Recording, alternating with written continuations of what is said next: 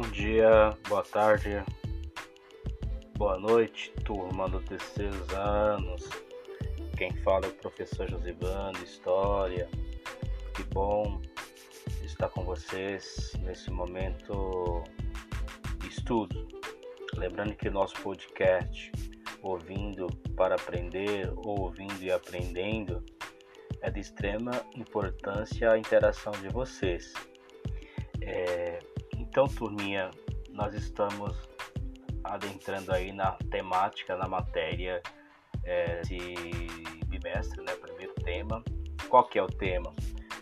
Tá no, no livro de vocês, na post 6, São Paulo faz, né? É, então, tema 1, regionalização do espaço mundial.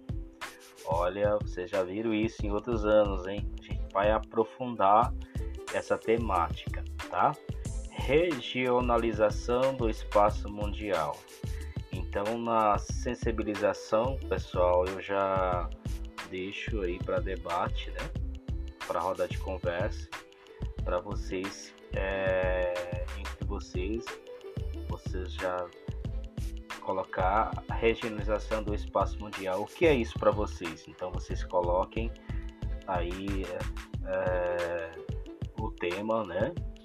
É, vocês sondem o tema, fale um pouquinho aquilo que você conhece, tá? É, na contextualização, pessoal, aí que vai entrar a nossa aula, a nossa pesquisa, a nossa aula expositiva. A gente vai falar um pouquinho sobre a regionalização do espaço mundial, que tem, que tem várias etapas, tá? Tem alguns critérios para a gente entender tá? essa questão é, da regionalização do espaço mundial, tem muitos detalhinhos, por isso vamos por parte. Então, na contextualização, claro que irei dar a aula para vocês de forma expositiva, explicando os prós, os contras para vocês aí de forma presencial. Mas também vocês podem pesquisarem, pessoal. Inclusive, vocês podem ter acesso a esse podcast que eu vou disponibilizar do Centro de Mídia, do dia 12 do 2. É, reprise de algumas aulas, mas é material é, que está disponível para vocês, inclusive nas apostilas de vocês. Então, assim, toda essa contextualização, claro que irei né, a aula presencial tá falando com vocês aí os prós, os contras, detalhe, mas também deixarei disponibilidade no podcast toda essa aula que vai falar sobre o contexto histórico, geográfico. E com isso vocês vão agregar conhecimento, entendeu?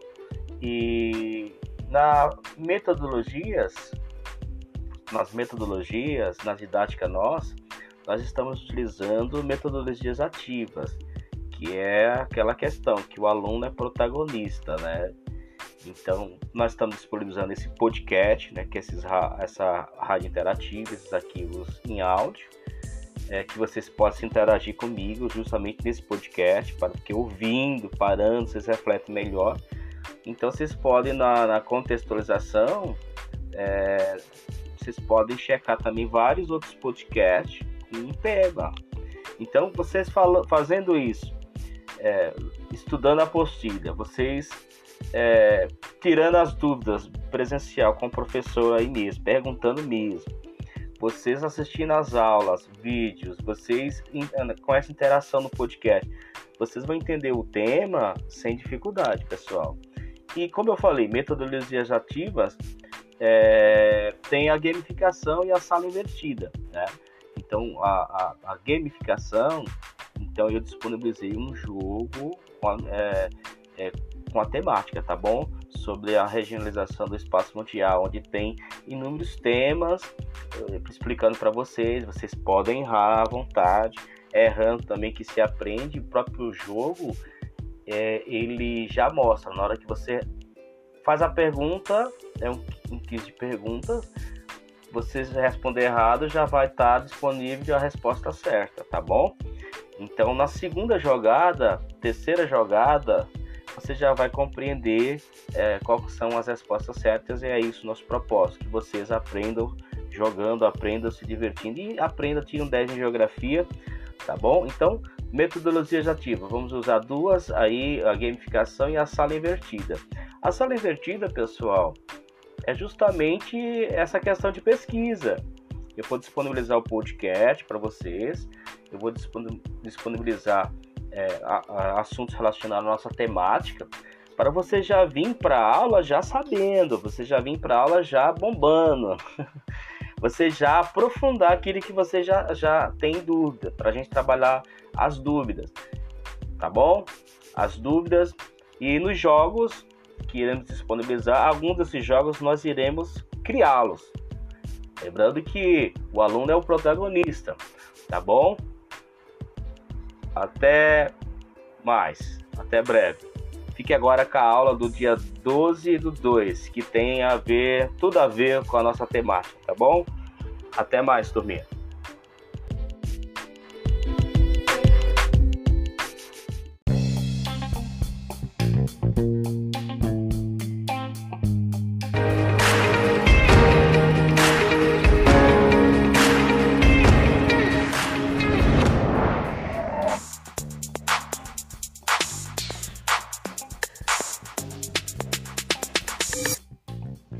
Olá, estudantes da terceira série do ensino médio, sejam bem-vindos a mais uma aula de geografia aqui no Centro de Mídias. Eu sou a professora Luíse Coutinho e estarei com vocês, estudantes e professores, nas interações via chat desta aula de geografia, a primeira aula de geografia de 2021, que será apresentada, claro, pelo professor Antônio Russo. Tudo bem, professor? Tudo bom, professora Luíse. É um prazer imenso estar aqui com você e a todos que estão acompanhando mais uma aula de geografia na idade a primeira, né? Mas já dando aí uma continuação aí do ano passado, né? E né, é, dar um, um voto aí para a gente estar tá né, firme em 2021. Vocês agora estão no último ano, vocês eram do segundo ano do ensino médio, agora estão no terceiro, já estão aí habituados com as nossas aulas, né? E a professora vai estar passando aí as habilidades que nós vamos ver hoje, né, professora? É isso aí. Hoje a nossa aula será sobre os critérios e as formas de regionalização mundial e vai aparecer na tela para vocês a nossa habilidade. Dá uma conferida. Hoje a nossa habilidade será comparar e diferenciar os critérios de regionalização mundial, considerando as intencionalidades sociais, políticas e econômicas que as envolvem, já é uma habilidade da terceira série do primeiro bimestre. A unidade temática é regionalização do espaço mundial. E a gente já inicia a aula de hoje com uma reflexão para a gente iniciar aí os trabalhos de geografia nesse ano letivo. Dá uma olhadinha na tela. Reflitam e respondam no chat, estudantes. Primeiro, o que é regionalizar? E cite alguns exemplos de regionalização. Em três minutos a gente volta.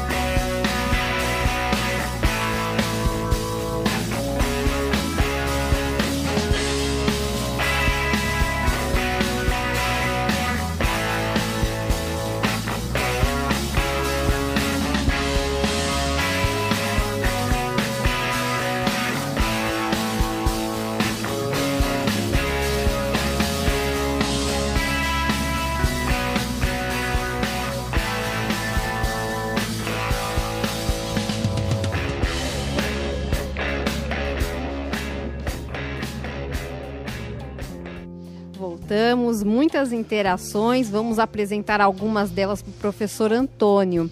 A professora Kátia trouxe a resposta da estudante Ana Beatriz, que disse que regionalizar é formar divisões, formar re regiões. A professora Janaína trouxe a resposta da estudante Stephanie, que disse que significa separar em regiões, muitos caindo, né, chegando a esse entendimento de que regionalizar é criar divisões. Tem uma outra resposta aqui da professora Elizabeth que trouxe é dividir o espaço terrestre ou parcelas dele em regiões. E o, o professor André disse que é dividir regiões segundo um ou mais critérios, humanos ou naturais. Perfeito, é isso aí, professor Luiz. Na verdade, as respostas aí são bem condizentes né, com o que foi pedido para vocês. Né? Então, os alunos aí participando, juntos com os professores. Né? Mas vamos, eu coloquei um slide para né, colocar aí para quem não respondeu, né, para quem teve dificuldade de responder, o que significa aí regionalizar o espaço. Então, vamos lá, acompanhe na tela. Então, regionalizar nada mais é que muitos falaram, é dividir ou classificar o espaço geográfico a partir de critérios específicos e pré-determinados. Também pode ser definido como a classificação de qualquer porção do espaço em várias áreas. Então é interessante né, retratar essa questão aí. Né? Critérios específicos e pré-determinados, ou seja, não é a revelia ou de qualquer maneira que você vai fazer aí né, um, um mapa né, é, regionalizando o espaço. E necessariamente você também não precisa fazer um mapa né, com fronteiras. Né? Então, é, quando você fala em regionalizar o espaço por diversos tipos de temas, eles podem estar espalhados aí nos continentes. Então é importante retratar isso. Por isso que ele fala nessa questão de classificar o espaço geográfico a partir de critérios específicos e pré-determinados. Como exemplo, por exemplo, o IDH. O IDH é um critério de regionalização. Então você pega o índice de desenvolvimento humano e aí você vai ver no mundo, né, espalhados aí, né, o índice muito alto, o índice alto, índice médio, índice baixo, e que e vai estar tá lá nos continentes, né? Então necessariamente não são países fronteiriços. Agora, lógico que um bloco econômico, que também é um critério de regionalização, para facilitar né, esse intercâmbio entre os países, aí sim, né, praticamente são países fronteiriços. Mas tem blocos também que não são países fronteiriços, como por exemplo a APEC, que é, que é aquele bloco econômico do Pacífico, que os países são banhados pelos Pacíficos, mas também não tem suas fronteiras continentais. Tá ok? Então, critérios pré-estabelecidos e específicos é de suma importância para você fazer essa regionalização de espaço. E aí, quais os exemplos que nós utilizamos aí para fazer essa critério, esse, critério aí? Pode ser no aspecto físico, pode ser no aspecto humano, pode ser no aspecto econômico, como eu dei o exemplo do IDH, que é socioeconômico. Então temos aí os continentes, por exemplo, é um critério. População é um outro critério. Clima, relevo, economia, o IDH que eu citei para vocês, entre inúmeros e inúmeros exemplos aqui que poderíamos dar né, para vocês sobre essa questão da regionalização do espaço, tá ok? Então é importante retratar que quando a gente fala nessa questão aí da regionalização né, de um espaço, né, você precisa saber que tipo de regionalização você está fazendo e qual o interesse que se tem em cima disso. Né? Então, por isso que a gente dá vários exemplos aí em geografia, né? principalmente nessas questões física, econômica, política né? ou socioeconômica. São vários aí os critérios que podem ser utilizados e os exemplos dados aí. Eu coloquei aí um mapa, por exemplo, como exemplo aí de critério que até foi citado, né? A divisão aí do planisfério no mundo. Então vocês observam aí que os continentes aí é um critério político, né? Então tá aí mapa político, tá aí no, no tema da, do, do mapa, né? Então nós temos a América, nós temos a África, nós temos a Europa, nós temos aí a, a Ásia, nós temos a Oceania, nós temos a Antártida também. Então isso aí é um critério. Qual o critério que foi utilizado aí nesse mapa? De se dividir por continentes e também tem um outro critério, né? Nos continentes nós temos aí os países, né, que estão aí destacados aí até com colorações diferentes para dar um destaque nos seus territórios. Então é um tipo de critério que é, nós utilizamos aí no nosso cotidiano. Um outro mapa, né, que a gente vai observar aí, que foi citado também, que faz a relação da geografia física, são a questão aí dos mapas climáticos. Né? Então aí, né, observa aí na próxima tela, vocês vão ver, né, que é uma divisão dos climas que nós temos aí no mundo. Tá? Então vocês estão observando a legenda, né? a legenda mostra aí, né? os tipos de climas aí adaptados segundo a classificação de Köppen, né? A coloração, né, na legenda equatorial, tropical, subtropical, desértico, semiárido, o mediterrâneo, o temperado, o frio, o polar e o frio de montanha. E no mapa a gente tem a localização, né, no continente desses tipos de clima aí que nós estudamos aí em geografia. Né? E também temos um mapa aqui que aparece né, as zonas climáticas, que também é uma forma, né, um critério que a gente utiliza até para mostrar a classificação aí desses tipos climáticos, né? Nós temos aí a zona tórrida, né, ou a zona tropical, né, que fica entre as faixas aí do Trópico de Câncer e do Trópico de, Capricórnio, até a influência que se tem nessas zonas climáticas para os climas mundiais que nós temos, as regiões mais temperadas, com climas mais temperados, que ficam nas zonas temperadas entre o Círculo Polar e o Trópico de Câncer, o Trópico de Capricórnio, com o Círculo Polar Ártico ao norte, o Círculo Polar Antártico ao sul. Então também é uma forma e um critério de você regionalizar o espaço físico do nosso planeta e aí apresentar e dar essas características. Então, vejo que há vários exemplos aí que poderíamos estar citando aqui na aula, né? Mas é lógico que pela falta de tempo a gente vai dar esses dois exemplos. Mas vocês podem procurar né, e ver aí vários exemplos que nós temos aí que, que, foram citados e até por vocês nas respostas, e aí vocês vão ver que a regionalização é bem ampla, né? Certo, professora? É isso aí. E agora a gente vai assistir a um vídeo sobre a história da ONU. Já já a gente volta. O ano era 1945, outubro de 45. O mundo ainda em choque com o horror da Segunda Guerra Mundial. Foi neste momento que os líderes decidiram criar as Nações Unidas. The 21 I'm prepared to wait for my answer until hell freezes over. Paz, desenvolvimento econômico e social, respeito aos direitos humanos. O DNA da ONU foi o multilateralismo, a participação de todos nas decisões nos rumos da humanidade. Dag Hammarskjöld is dead. Enquanto a sede da ONU era construída em Nova York entre o fim da década de 40 e o começo dos anos 50, as assembleias gerais já ocorriam com a liderança de um brasileiro, o diplomata Oswaldo Aranha. My decision, even though they be personal, will be inspired in my duty toward you in the adherence of Brazil to her traditions of historic impartiality and juridical culture, and last but not least, in my country's faithful support of the United Nations. Oswaldo Aranha foi ministro das Relações Exteriores do Brasil durante o governo de Getúlio Vargas entre 1938 e 1944, antes da criação das Nações Unidas. E por um acaso do destino, ajudou a construir uma tradição um representante do Brasil fazer todo ano a abertura dos debates da Assembleia Geral da ONU. O acaso é porque Oswaldo Aranha não era o diplomata na representação do Brasil junto à ONU, mas como o titular morreu, Oswaldo Aranha assumiu o posto. O que ele não contava era a escolha de seu nome em 1947 para presidir em dois momentos a Assembleia Geral das Nações Unidas. Em ambas as ocasiões, os debates se concentraram na criação do Estado de Israel a partir da divisão do território da Palestina no Oriente Médio. O Brasil tem um papel relevante na ONU, isso é inegável. Né? Entre os países emergentes na época, né, o chamado terceiro mundo, hoje emergentes, entre os países do terceiro mundo, né, o Brasil exercia um papel de liderança, né?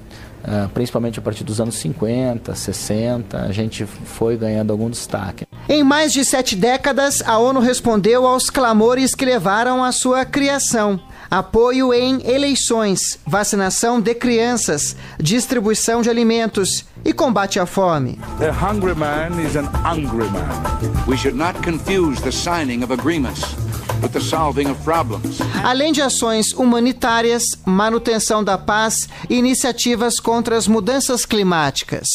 Having been vanquished and consigned to the past. We are all in this together.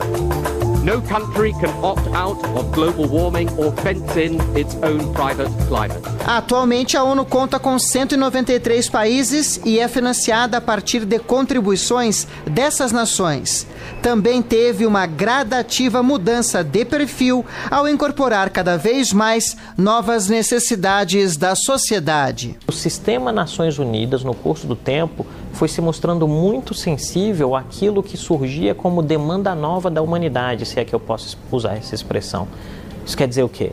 A ONU foi assumindo tarefas que envolviam a discussão sobre os direitos das crianças, a educação, a saúde pública, os alimentos, o trabalho, o meio ambiente. E isso foi dando uma visão totalmente nova sobre a ideia de segurança e paz, muito mais, muito mais vinculada a uma percepção de bem-estar dos indivíduos, que é fundamentalmente importante quando a gente pensa o século XXI, do que a, uma, uma, a um olhar do século XIX, por assim dizer, onde o que importa é a paz entre os chefes de Estado.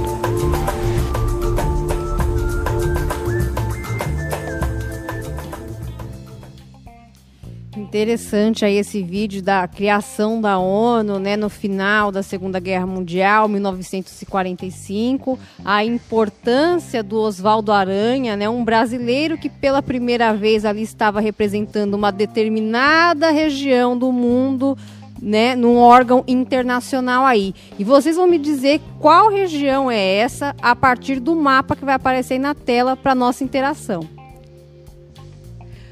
Qual regionalização apresenta o mapa abaixo? Em dois minutos a gente volta.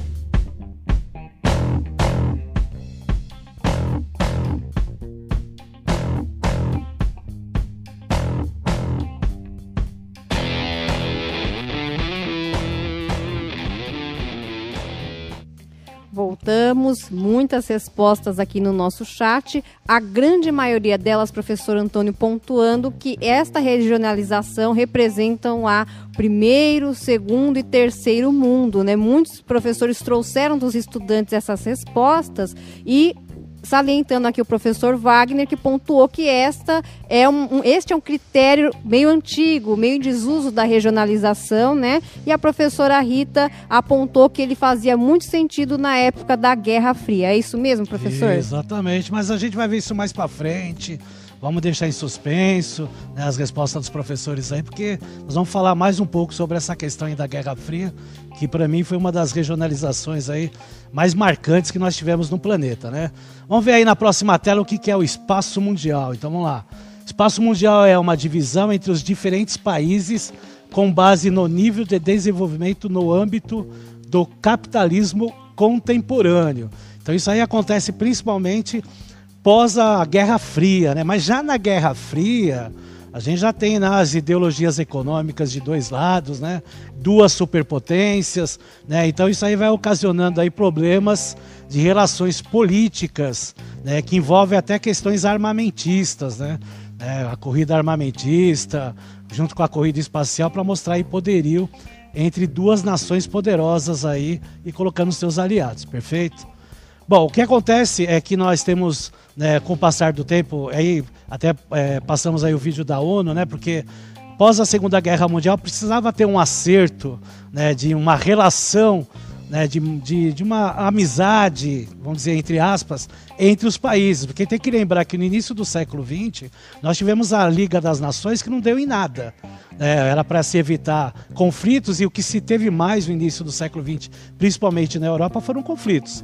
Então a ONU, que é a Organização das Nações Unidas, né, fez aí né, de uma maneira é, diferente né, essa projeção e até implantando os direitos humanos e implantando várias organizações, né, no, ela sendo a principal, mas a OMC, né, a própria Organização Internacional do Trabalho, né, a OMC, a Organização Mundial do Comércio, a própria, o, próprio, o próprio Conselho de Segurança da ONU, né, que tenta de alguma maneira discutir essa relação de guerras entre os países, né, que a gente sabe que é complicado, principalmente quando envolve Estados Unidos e países do Oriente Médio. Então, a ONU está para organizar uma relação de paz entre os países, tá? E a gente sabe que é complicado. Aí as, os professores citaram a questão da Guerra Fria, é óbvio, né?